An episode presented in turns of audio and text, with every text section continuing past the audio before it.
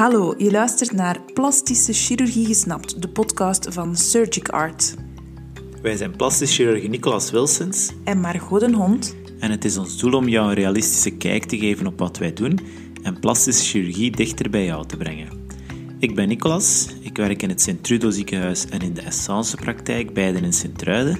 En ik ben Margot, ik werk in het ziekenhuis Oost-Limburg in Genk, Lanaken en Mazijk. Kan ons vinden op Instagram en op Facebook onder de naam @artinsurgery, telkens met een puntje tussen, of op onze website www.plastischechirurgielimburg.be in één woord. Dankjewel om er weer bij te zijn bij ons. We zijn aan aflevering 29 beland vandaag. Oeh, bijna een groot getal. En waarover gaan we het hebben vandaag? Over een vraag die we toch wel heel frequent krijgen, of misschien niet frequent krijgen, maar een veronderstelling die, die leeft, dat de tepel al dan niet meegelift wordt bij een borstverkleining. Dus dat de tepel mee naar omhoog gaat bij een borstverkleining. Ik denk dat het antwoord op die vraag heel kort gaat zijn. Hè? Ja, Absoluut, ja. dank u wel voor het luisteren. Tot de volgende keer. Maar we gaan nog een beetje meer uitleg geven. Hè? Oké, een beetje. Ja, het is inderdaad zo dat, dat de tepel ook gelift wordt bij een borstverkleining. Ehm, Een beetje analoog aan een, aan een echte borstlift. Eigenlijk zijn die twee ingrepen heel gelijkend op elkaar. Ehm, de essentie is hetzelfde, alleen gaan we bij een borstlift eigenlijk alleen maar huid eh, verwijderen en, en blijft de klier, blijft de inhoud eigenlijk hetzelfde en wordt die gewoon herverdeeld.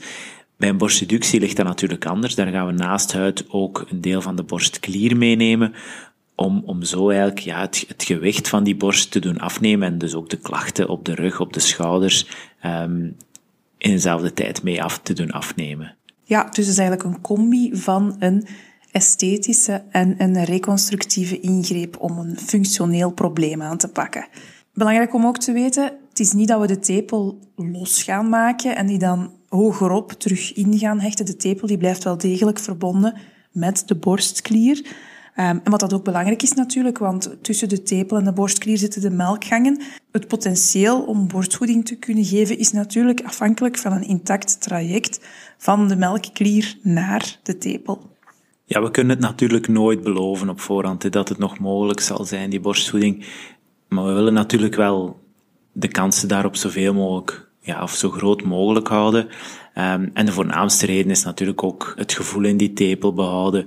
Er zijn ook andere technieken beschreven waar die tepel wel gewoon wordt losgesneden. De borst, de borst krijgt een nieuwe vorm en op het einde van de ingreep wordt er een cirkeltje gemaakt en wordt daar de, de, de tepel dan teruggeplaatst. Dat kan, in theorie kan dat, maar dat zal nooit de tepel zijn die je, die je daarvoor gewoon was. Dat is eigenlijk gewoon een, een, dat geneest als een stukje huid dat er dan een beetje uitziet als een tepel, maar dat is niet meer de tepel die je kende van voor de operatie. Nee, anatomisch gezien, de verbinding is verbroken met de zenuwtakjes, met de borstklier.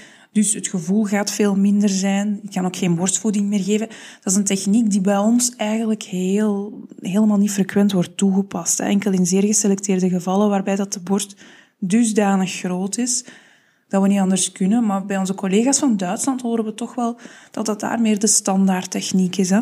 Ja, het is veel sneller natuurlijk, hè, maar, maar ja, dat dat, dat primeert niet, of dat mag eigenlijk niet primeren.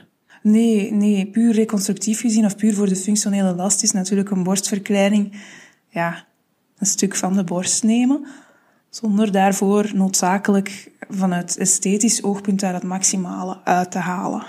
Wat dat wel soms een, een misvatting is, um, of, of waar dat we wel op moeten duiden, is dat, alhoewel dat de tepel naar omhoog gaat, dat het niet zo is bij een borstverkleining of bij een borstlift, dat het decolleté daardoor meer gevuld gaat worden. Wel, in het begin is dat wel zo, maar dat, dat is inderdaad geen blijvend resultaat. Wat we in het begin doen, dus bij het liften van de tepel, uh, er gaat altijd een litteken zijn onder de tepel, dus tussen de tepel en de, de plooi van de borst, de plooi onder de borst. En dat litteken wordt in het begin heel kort gemaakt, omdat we weten, het gewicht van de borst gaat daarin komen, het is elastisch, dat gaat nog een beetje rekken. Um, maar omdat dat in het begin zo kort is, dan duwt dat eigenlijk de hele inhoud van die borst omhoog. En in het begin, als je wakker wordt na zo'n ingreep, dan kan je wel denken van, wow, dat, dat is een heel goed gevuld decolleté. Ja, dat is niet iets dat blijft. Je kan dat leuk vinden, je kan dat jammer vinden. Het, het blijft niet. En, en dat moet je wel goed beseffen. Als je dat wilt, een goed gevuld decolleté, na een borstlift of na een borstreductie, ja, dan, dan zit je bijna altijd vast aan een, aan een prothese. En dat is natuurlijk net niet wat de mensen ons vragen als ze komen vragen om een uh, borstverkleinende operatie. Yes, inderdaad. En veel hangt daarbij af van, van de footprint van de borst. Dus de afdruk van de borst op de borstkas, hoe hoog of hoe laag dat de borst begint. En dat is voor elke vrouw is dat anders. Dat is anatomie. De kwaliteit van de huid ook is ook niet bij iedereen hetzelfde. En dat maakt allemaal hoe gevuld of hoe leeg dat het decolleté is. En ook waarnaar het dan na de operatie ook terug zal evolueren. Ja, dus inderdaad, na de operatie moet je niet denken dat je dat je een onnatuurlijk resultaat krijgt. Integendeel, die, die borst neemt terug een heel natuurlijke vorm aan. Alleen staat de tepel terug op een, op een iets hogere plaats. Dus meestal proberen we die te plaatsen rond het niveau van, van de plooi onder de borst of net erboven.